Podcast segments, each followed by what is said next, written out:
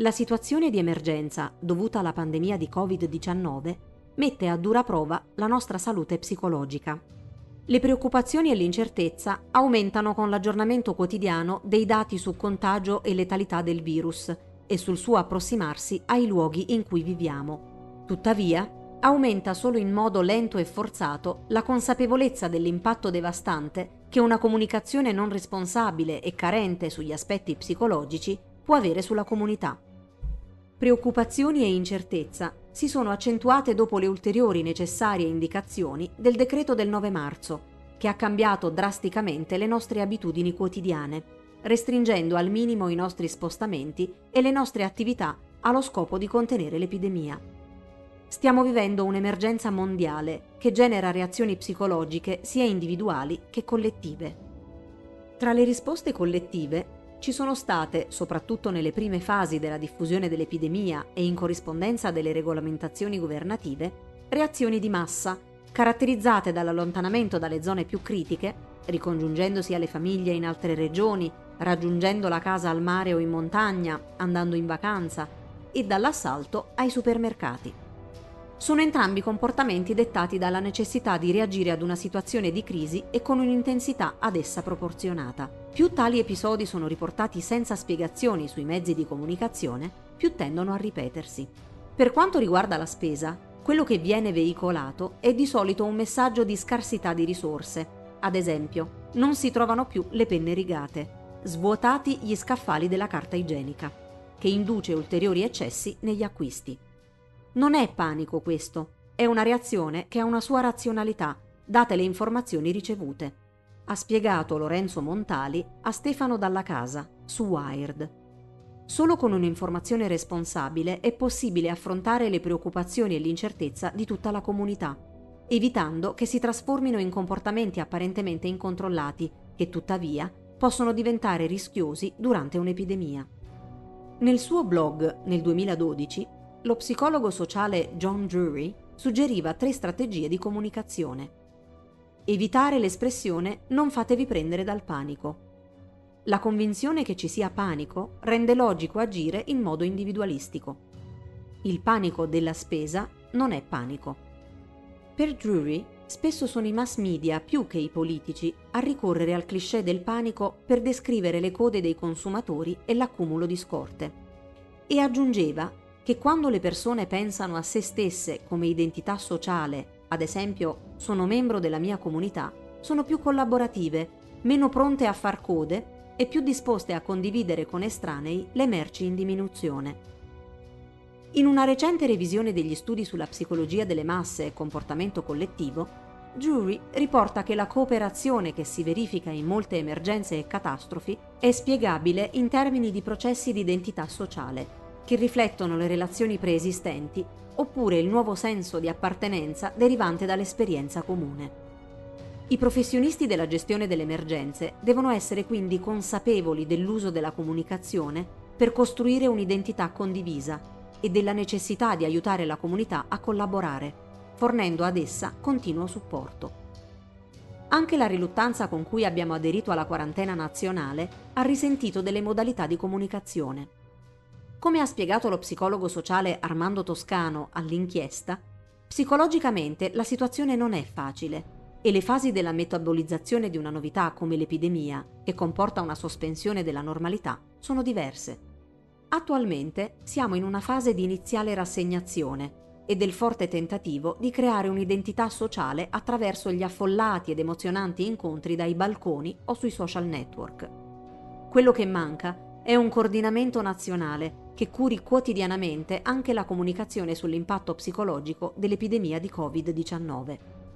Da un lato non abbiamo un gruppo di riferimento di psicologi sociali, cognitivo-comportamentali, eccetera, che informi la comunicazione istituzionale e dall'altro non abbiamo una rete organizzata di psicologi nei servizi territoriali, che operando in conformità alle evidenze scientifiche sia almeno sufficiente a garantire interventi accessibili a tutti.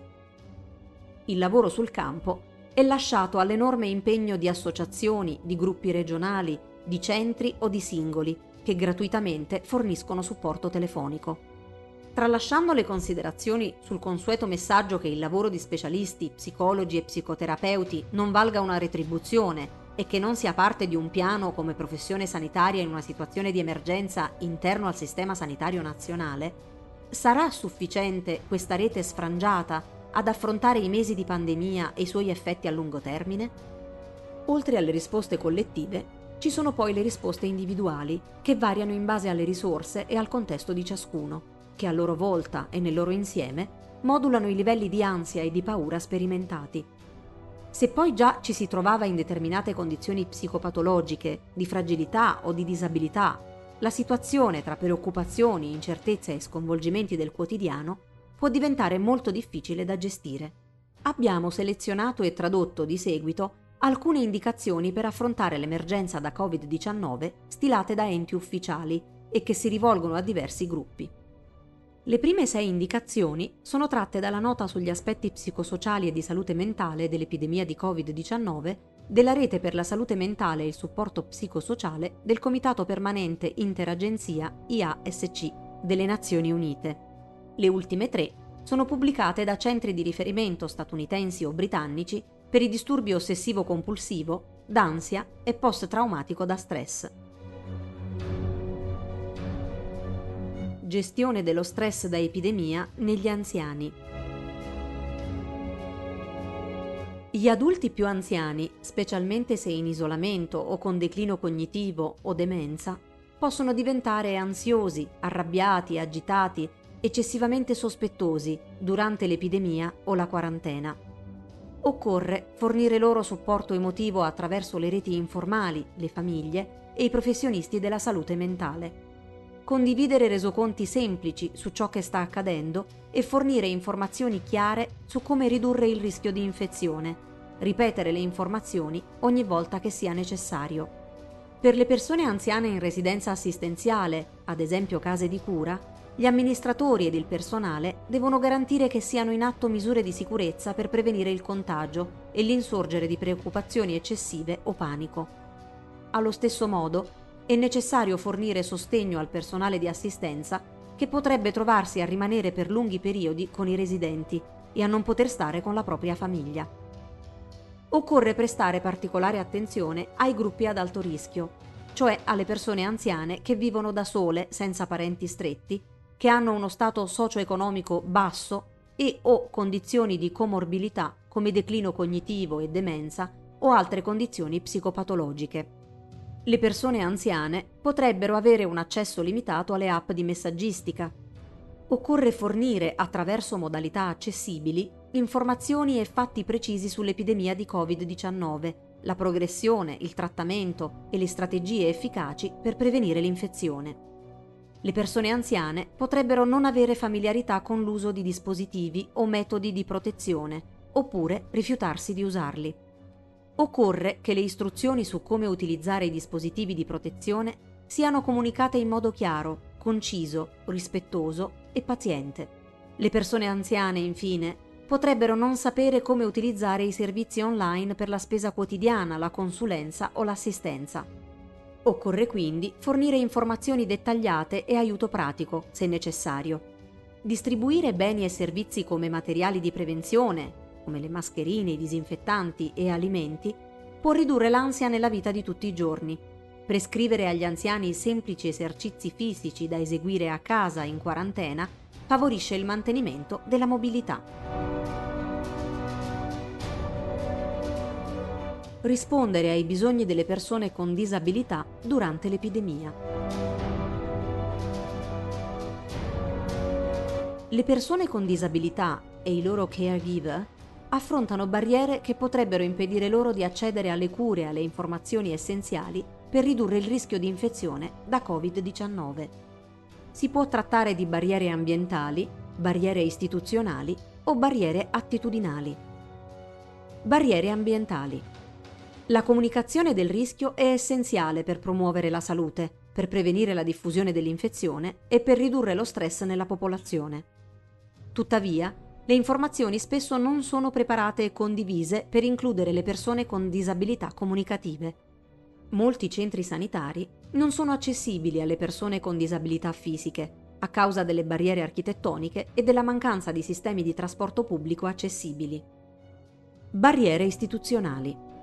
Il costo dell'assistenza sanitaria impedisce a molte persone con disabilità di potersi permettere servizi essenziali e mancano dei protocolli definiti per prendersi cura delle persone con disabilità in quarantena.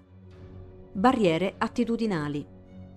Pregiudizi, stigmatizzazione e discriminazione nei confronti delle persone con disabilità inclusa la convinzione che non siano in grado di contribuire alla risposta alle epidemie o prendere decisioni, possono aggiungere stress alle persone con disabilità e ai loro caregiver durante l'epidemia di Covid-19.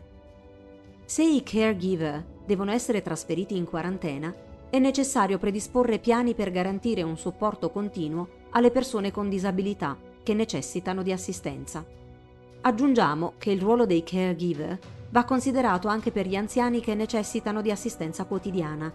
In generale, occorre tener conto anche dei loro bisogni sommersi, dal momento che, nel periodo di quarantena, i caregiver possono essere ancora più esposti all'impatto negativo delle cure quotidiane sulla propria salute fisica e psicologica. Messaggi e attività per aiutare i bambini a gestire lo stress durante l'epidemia. Incoraggiare l'ascolto attivo e un atteggiamento comprensivo con i bambini. I bambini possono rispondere ad una situazione difficile in diversi modi, aumentando la dipendenza dagli adulti di riferimento, manifestando ansia, rabbia o agitazione, ritirandosi, presentando incubi, enuresi notturna, frequenti cambiamenti di umore, eccetera. I bambini, di solito, si sentono sollevati se possono esprimere e comunicare la loro inquietudine in un ambiente sicuro e supportivo Ogni bambino ha il suo modo di esprimere le emozioni, con attività creative, con il gioco, eccetera. I bambini spesso colgono i segnali emotivi dagli adulti di riferimento, quindi il modo in cui gli adulti rispondono alla crisi e gestiscono le proprie emozioni è molto importante. Se un bambino deve essere separato dal suo caregiver primario, è necessario assicurarsi che sia fornito un adeguato supporto e che quando possibile siano mantenuti contatti regolari e frequenti tramite telefono o videochiamate. I bambini dovrebbero continuare a mantenere il più possibile le abitudini e gli orari regolari, oppure devono essere guidati a nuove routine quotidiane che comprendano attività scolastiche, gioco, relax, attività sociali. Ai bambini devono essere fornite informazioni adatte all'età su ciò che sta accadendo, su come ridurre il rischio di infezione e su come tenersi al sicuro. Le nuove tecnologie stanno rendendo meno difficile la vita in quarantena Tuttavia, sono molti i bambini e le bambine, i ragazzi e le ragazze, che non hanno accesso ai dispositivi digitali o a una connessione sufficiente a garantire il mantenimento delle interazioni con i coetanei e la continuazione degli apprendimenti. Si tratta di un problema sociale che accentua le disuguaglianze durante i periodi di crisi e nelle fasi successive. Attività per adulti in isolamento o quarantena. Esercizio fisico, ad esempio yoga, tai chi, stretching, esercizi cognitivi, tecniche di rilassamento come respirazione, meditazione, mindfulness, lettura di libri e riviste, riduzione del tempo trascorso a guardare immagini impressionanti alla tv, riduzione del tempo dedicato ad ascoltare dicerie, ricerca di informazioni da fonti affidabili limitata a uno o due volte al giorno anziché ogni ora. Supporto alle persone che lavorano per affrontare l'epidemia. Per chi lavora sul campo. Sentirsi stressati è abbastanza normale nella situazione attuale. Gestire lo stress e il benessere psicosociale durante questo periodo è importante quanto gestire la salute fisica. La necessità di stare lontani dalla famiglia può rendere molto più difficile una situazione già impegnativa. In questi casi Oltre a mantenere i contatti, sarebbero necessari percorsi di supporto interni e definiti. Se lo stress peggiora, gli operatori possono sentirsi sopraffatti ed in colpa. Lo stress cronico può influire sul benessere mentale e sul lavoro, anche dopo un miglioramento della situazione. Per direttori e responsabili. Proteggere la propria equip dallo stress cronico aiuta a mantenere gli standard del lavoro svolto monitorare regolarmente il benessere del personale, garantire un'efficiente comunicazione e aggiornamenti tempestivi aiutano a mantenere il controllo mitigando le preoccupazioni e l'incertezza. Assicurare delle riunioni brevi e regolari consente agli operatori di esprimere le proprie preoccupazioni e di porre domande, incoraggiando il sostegno tra colleghi. Attualmente, mentre noi assistiamo al diffondersi del contagio, l'aspetto più allarmante è la mancanza di dispositivi di protezione nei diversi setting sanitari e assistenziali. Adesso seguono la scarsità di ore di riposo e la mancanza di direttive per garantire la salute psicologica, oltre a quella fisica, di operatori che lavorano in condizioni difficilissime e che nelle aree più critiche affrontano la perdita di pazienti, colleghi e familiari. Un adeguato supporto dovrebbe tempestivamente rispondere soprattutto ai bisogni di chi si trovava già in situazioni personali di difficoltà. Promozione della salute mentale e del benessere nelle comunità colpite da Covid-19.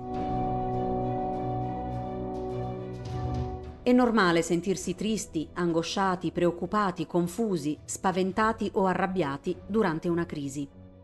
È importante parlare con persone di fiducia e contattare amici e familiari. Quando è necessario restare a casa, è importante mantenere uno stile di vita sano, includendo una dieta adeguata, la regolarità del sonno, l'esercizio fisico e i contatti con le persone care fare riferimento ad un operatore sanitario, un professionista specializzato o un'altra persona di fiducia quando prevale il senso di sopraffazione. Consultare solo fonti affidabili per avere informazioni sui rischi e sulle precauzioni. Ridurre il tempo dedicato a seguire la copertura mediatica dell'epidemia. Dal rapporto restano fuori altre categorie, come i migranti, i detenuti e le persone che già vivevano in ambienti critici o ai margini della società e che possono subire un impatto psicosociale più grave in una situazione di crisi come l'epidemia di Covid-19. Trascurare l'impatto psicologico a sua volta può avere una ricaduta sull'esposizione ai rischi di contrarre il virus e sull'osservazione delle limitazioni volte a ridurre il contagio, con conseguenze negative sul contenimento dell'infezione. Indicazioni per affrontare l'epidemia per le persone con disturbo ossessivo-compulsivo. È importante ricordare che questa è una situazione temporanea e che ci si può sentire a disagio. Questo non vuol dire che la propria condizione stia peggiorando. Esempi di cosa fare. Stabilire un limite di tempo di 5 minuti al giorno per la lettura di notizie e aggiornamenti da fonti attendibili. Concentrarsi sui fatti piuttosto che sulle emozioni provate. Fare delle pause, concedendosi attività piacevoli mantenere il più possibile le abitudini quotidiane. Se è in corso un trattamento, affrontare con il proprio terapeuta le preoccupazioni legate all'epidemia di Covid-19. Esempi di cosa non fare. Evitare la tentazione di sapere tutto sul nuovo coronavirus SARS-CoV-2. Non trascurare le linee guida di fonti sanitarie affidabili, anche se possono non aderire al piano terapeutico predefinito. Ad esempio, durante l'epidemia, non bisogna ridurre il numero di lavaggi delle mani. Non lasciare che il distanziamento fisico impoverisca le reti di supporto. Indicazioni per affrontare l'epidemia per le persone con disturbo d'ansia. La situazione attuale ha creato molta incertezza che potrebbe essere difficile da affrontare per coloro che hanno un disturbo d'ansia preesistente, come l'ansia per la salute. In questi casi la situazione può sembrare estremamente scoraggiante e preoccupante e con l'ampia copertura mediatica è comprensibile che alcune persone possano sentirsi sopraffatte e fare previsioni catastrofiche, immaginando gli scenari peggiori. L'ansia per la salute può far avvertire qualsiasi tipo di sintomo come la condizione peggiore. In primo luogo è necessario limitare l'esposizione alle notizie sull'epidemia di Covid-19. Serve solo a nutrire la paura. Per ristabilire il controllo, alcune azioni indicate sono riconoscere ed accettare l'incertezza, non dare credito ai propri pensieri, spostare l'attenzione sulle proprie azioni e attività. Gestione dello stress associato all'epidemia. Centro Nazionale Statunitense per il disturbo post-traumatico da stress. L'epidemia di Covid-19 ha il potenziale per aumentare lo stress e l'ansia, sia per la paura di contrarre il virus, sia per l'incertezza su come l'epidemia ci influenzerà socialmente ed economicamente. Esempi di cosa fare per tutti. Aumentare il senso di sicurezza. Cercare il supporto di familiari, amici e di coloro che vivono la stessa situazione. Coltivare le attività che danno più calma. Migliorare il senso di controllo e la capacità di sopportazione accettare le circostanze che non possono essere modificate e concentrarsi su ciò che è possibile modificare. Esempi di cosa fare per chi ha vissuto situazioni ad alto rischio per la vita. Riconoscere ed accettare la realtà della situazione. Prepararsi ad affrontare le emozioni e l'angoscia senza esserne sopraffatti. Distrarsi dalle emozioni inutili rimanendo occupati mentalmente e fisicamente cambiare le espressioni autoriferite da questo è un momento terribile a questo è un momento terribile ma posso farcela. Cercare aiuto per prendere decisioni o intraprendere azioni.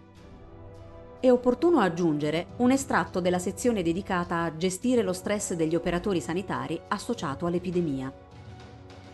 Un forte orientamento al servizio, la mancanza di tempo, le difficoltà nel soddisfare o riconoscere i propri bisogni, lo stigma e la paura di essere rimossi dalle proprie funzioni durante una crisi possono impedire al personale di richiedere supporto se si verificano reazioni di stress. I datori di lavoro dovrebbero essere proattivi nell'incoraggiare le cure di supporto in un'atmosfera priva di stigmatizzazione, coercizione e paura di conseguenze negative. Il rischio di disturbo post-traumatico da stress dovrebbe essere attentamente valutato e prontamente affrontato sia negli operatori sanitari sia nelle persone che hanno subito le conseguenze peggiori dell'epidemia di Covid-19. Ci troviamo in una situazione nuova, con un virus nuovo che gli scienziati di tutto il mondo stanno studiando e siamo in grado di imparare a convivere con l'incertezza. Bisogna dubitare di chi fa previsioni su quello che accadrà, perché i dati sono ancora insufficienti.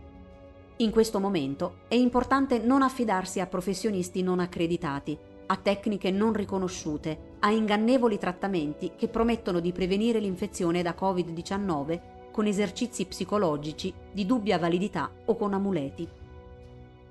È possibile imparare a convivere con la situazione di incertezza che accompagna questa pandemia, continuando a pianificare le nostre attività e a mantenere la vigilanza. Lo stiamo facendo insieme. Continuiamo a farlo con pazienza e compassione. Se si ha bisogno di aiuto è importante rivolgersi al proprio psicologo, psicoterapeuta o al proprio medico di fiducia per avere indicazioni. Oppure fare riferimento alle associazioni e ai professionisti accreditati, verificati nell'apposita pagina dell'Ordine degli Psicologi o dell'Ordine dei Medici.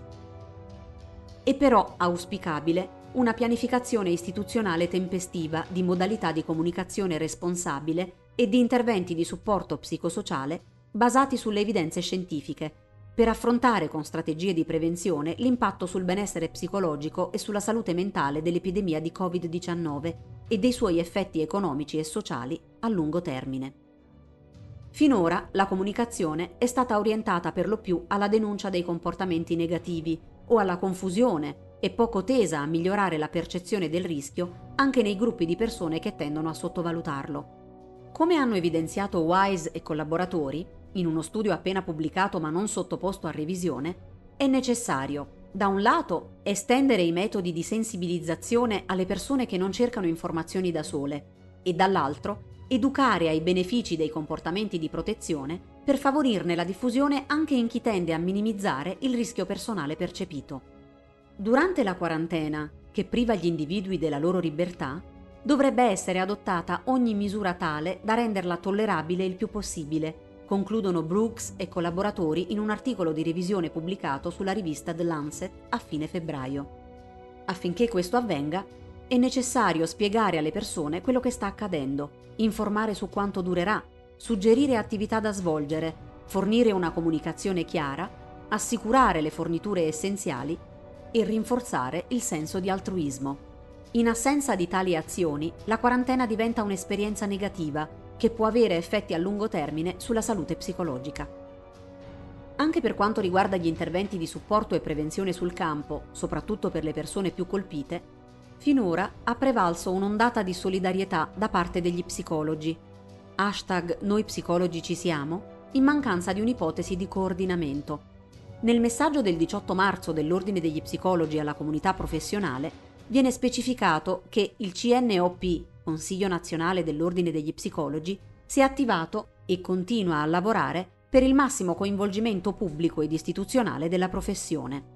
Alcuni segnali e risposte importanti dal governo sono già visibili nel testo del decreto legge numero 14 del 9 marzo, che prevede specificamente gli psicologi tra le figure che possono essere assunte nel Servizio Sanitario Nazionale per fronteggiare l'emergenza. Ora è tutto in mano alle singole regioni ed aziende sanitarie per l'applicazione in base alle esigenze locali.